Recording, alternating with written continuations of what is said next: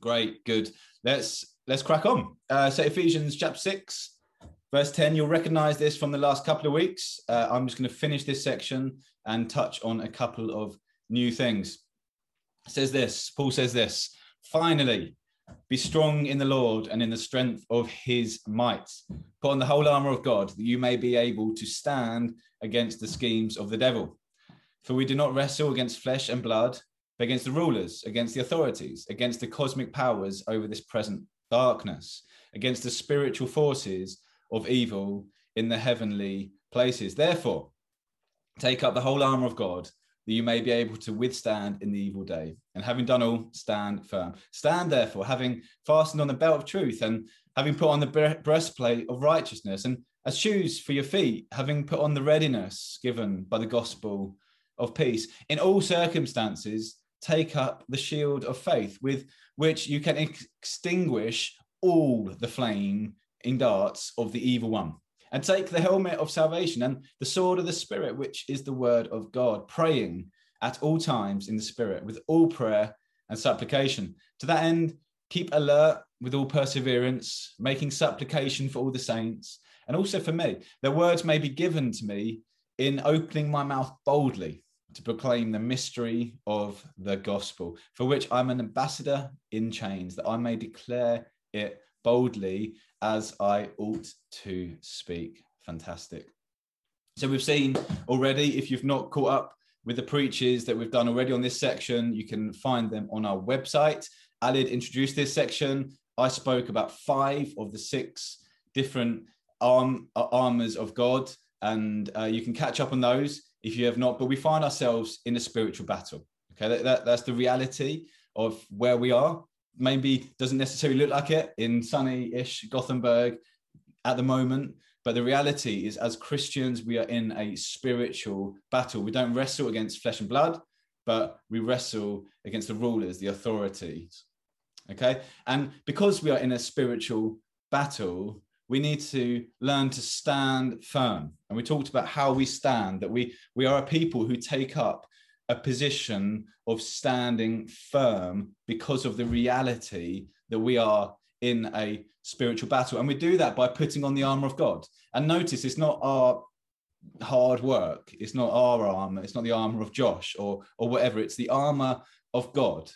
And so we put on his armor and we, we saw about the um, the belt of truth that we gird our loins okay? It's literally the first thing that goes on is is is, is truth. We put that on. We we put on the breastplate of righteousness both what christ has done for us and actually how we live. We live righteously. The gospel of peace as shoes for our feet the shield of faith which isn't just a small personal shield. Actually it's this big shield that of course protects your body but you link in with others in the church and in the family. And and together we are able to stand against the flaming darts of the evil one. And then the helmet of salvation we have been saved. We can rest assured you have received salvation because of jesus because of what he has done. And so we put on this helmet in the battle knowing that the victory is his that he has won the battle and so we have amazing confidence because we know that Jesus has won.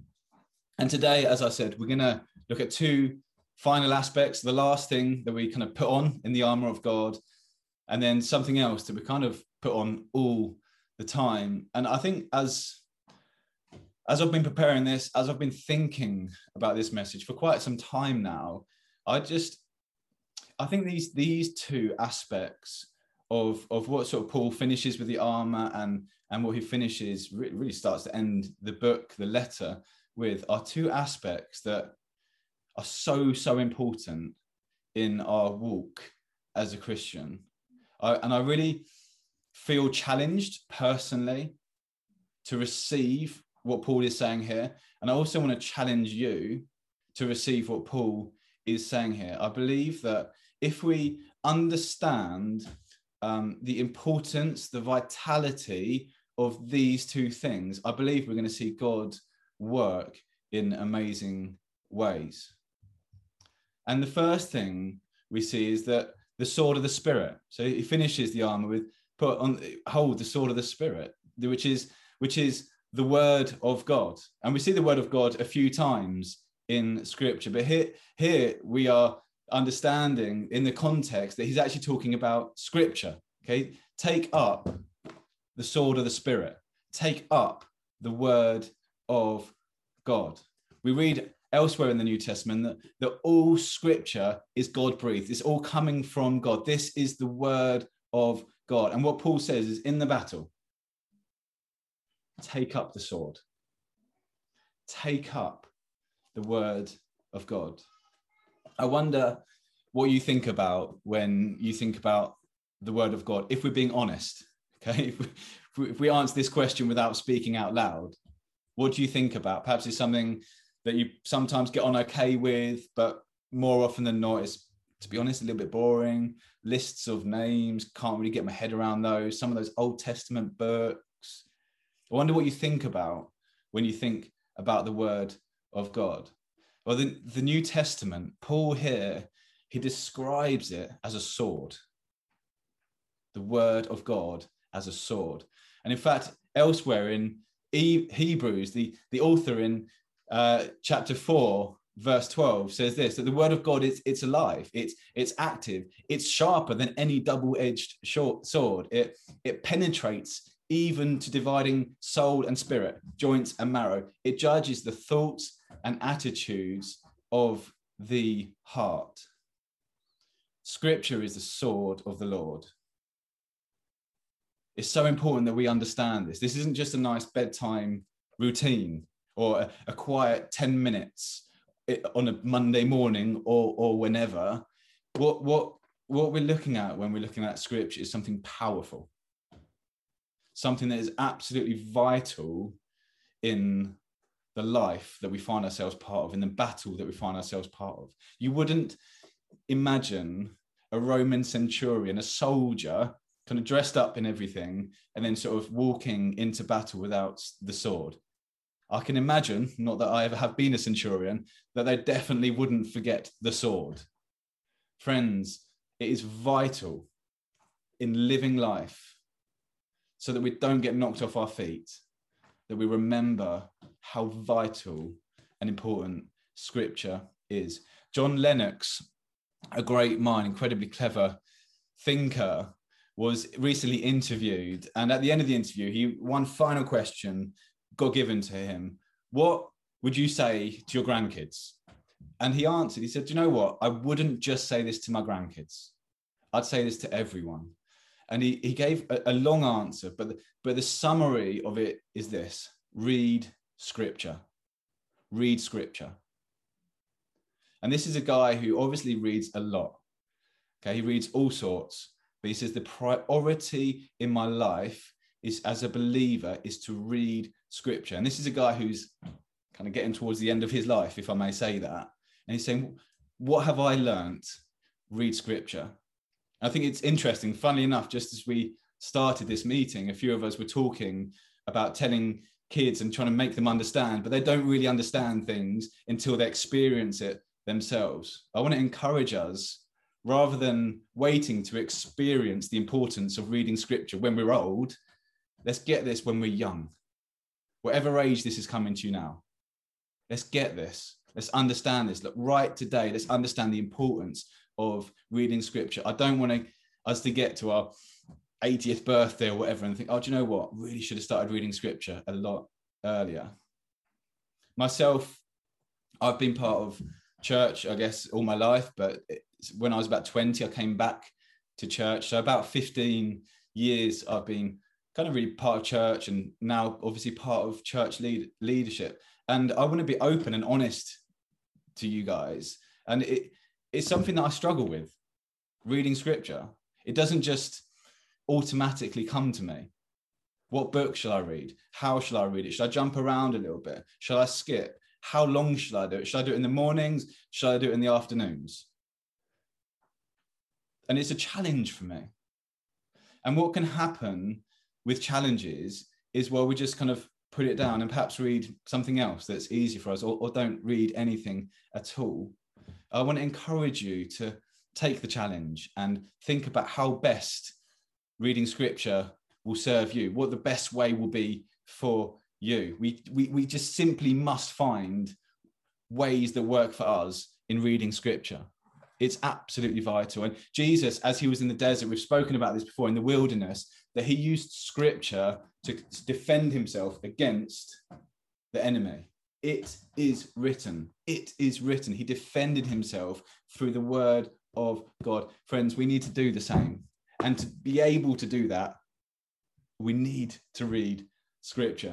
So take up your sword, take up on your own, take it up with your friends, take it up uh, with the people who you live with. If you live with people, let's take it up as a church together. But but let's make sure that we take it up.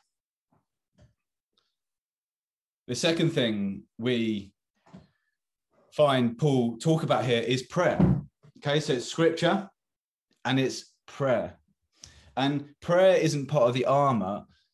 And in mentioning it at the end, it's almost as if Paul is saying, with everything you do, put prayer on as well.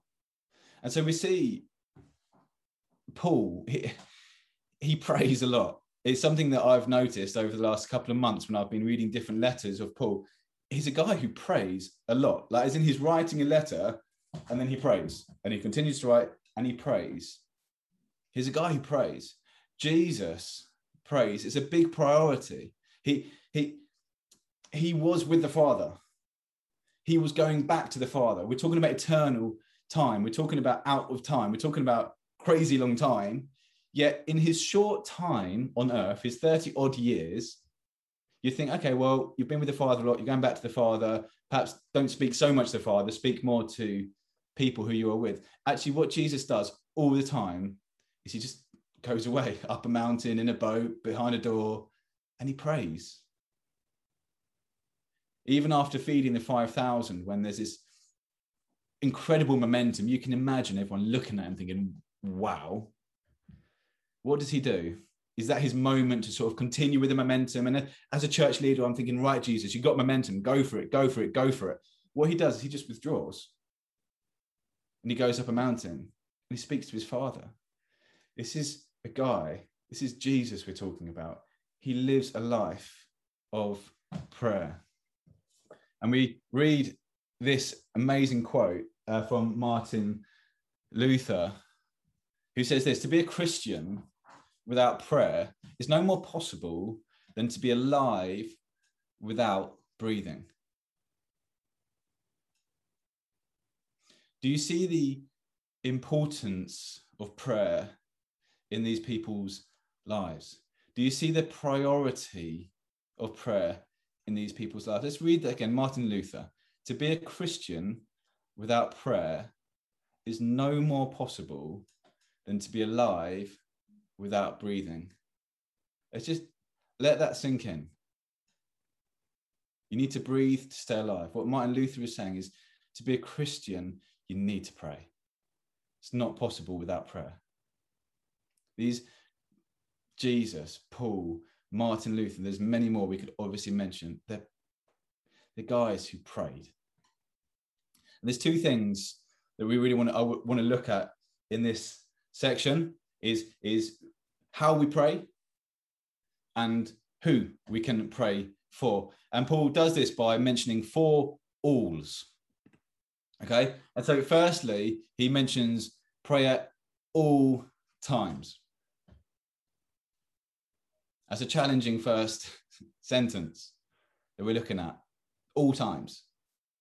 This isn't just part time, once a week, church prayer meeting, praying at all times.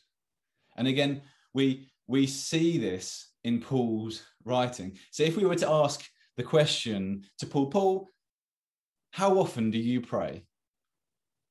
His answer is clear all the time. I pray all the time.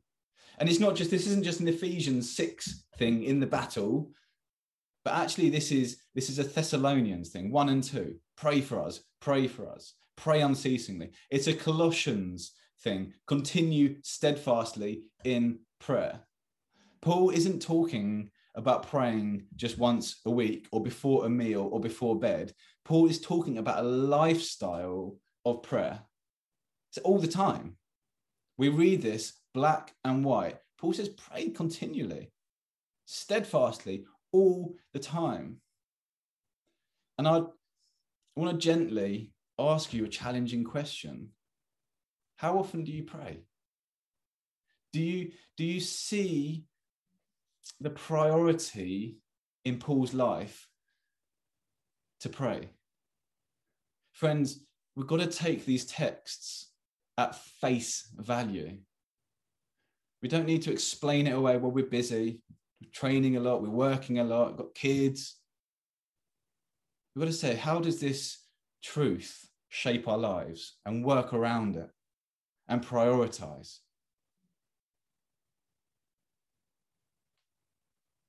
So, how often do we pray? And again, this is that hold, I want to hold my hand up and say, I've got so much to learn here. I'm just being really challenged by Paul's priority. And what I want to do is gently challenge you. Do you see the priority that Paul has on prayer?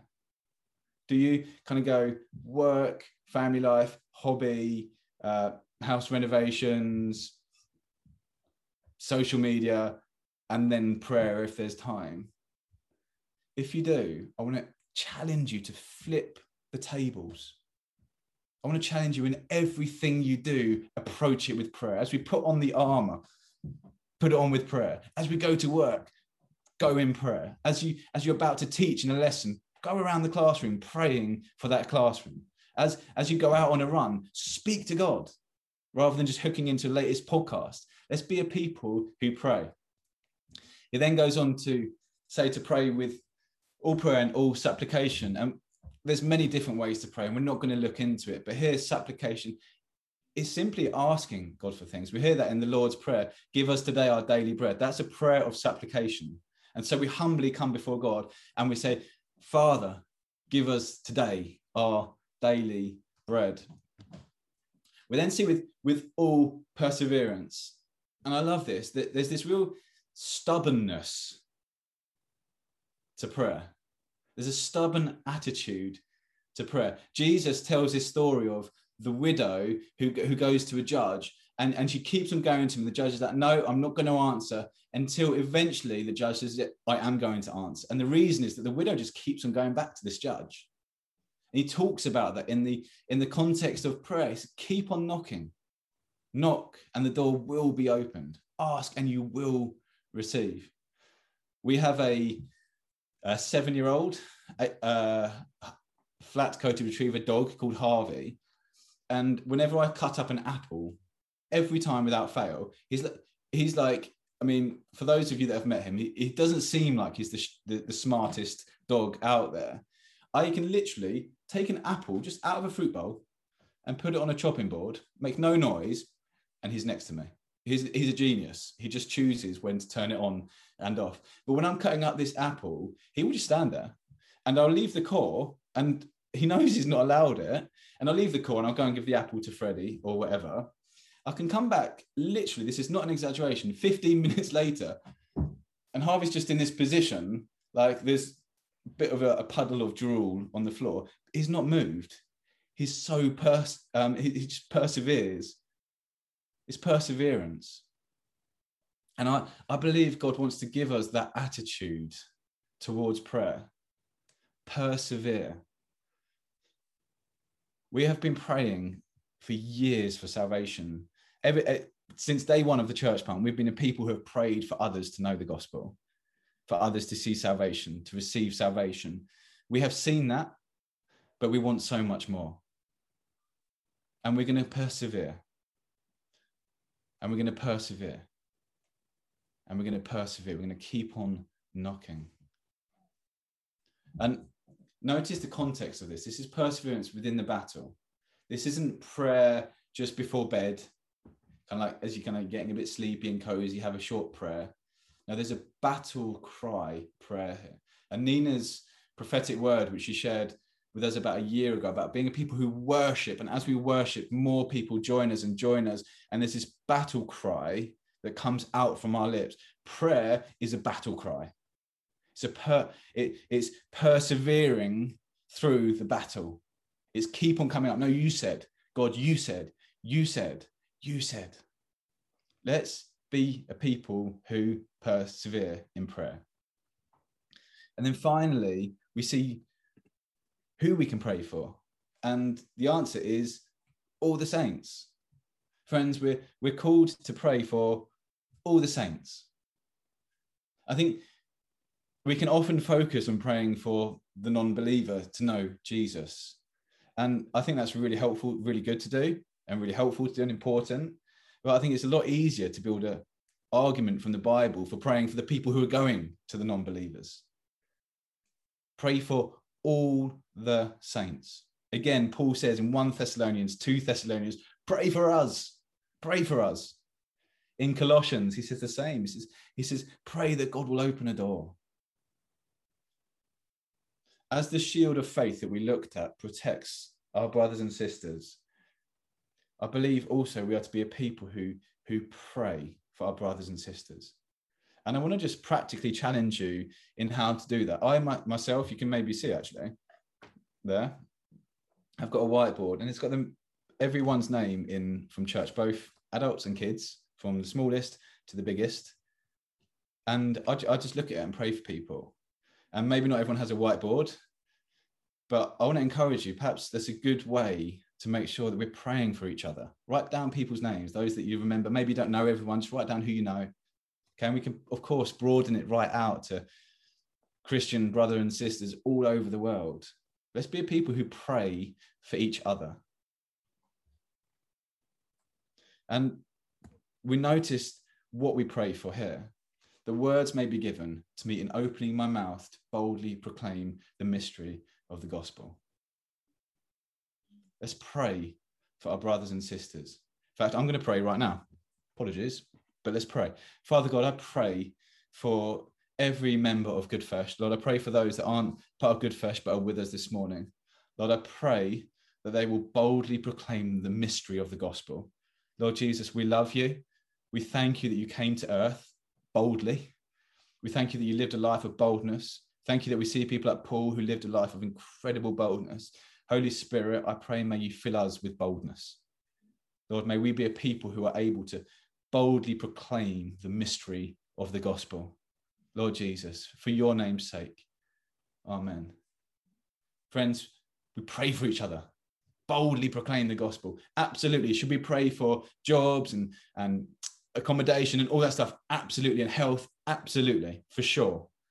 But what we see here is to boldly pray, to pray boldly that people will proclaim the gospel. So as we look to round up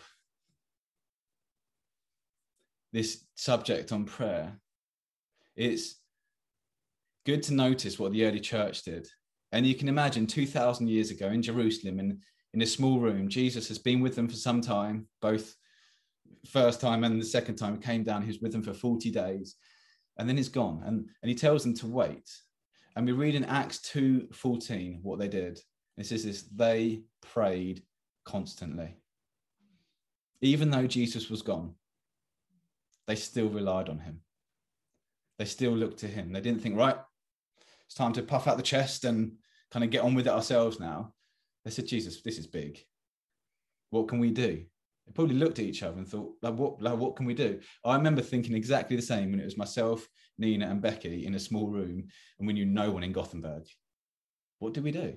And so we prayed. Continue steadfastly in prayer. Arthur Wallis said this At the heart of every revival is the spirit of prayer. Friends, if we are serious about this city, if we're serious about the call of God on our lives, if we're serious about revival, then we need to get on our knees in prayer. This is a battle not against flesh and blood, but against the rulers and the authorities in the heavenly places, the spiritual beings. And how do we approach the battle? We go to the one who won we go to the one who is in all authority on our knees. Say, Jesus, it's all about you. So as we finish today, gonna finish by reading the last bit of Ephesians, and we're to end our series here.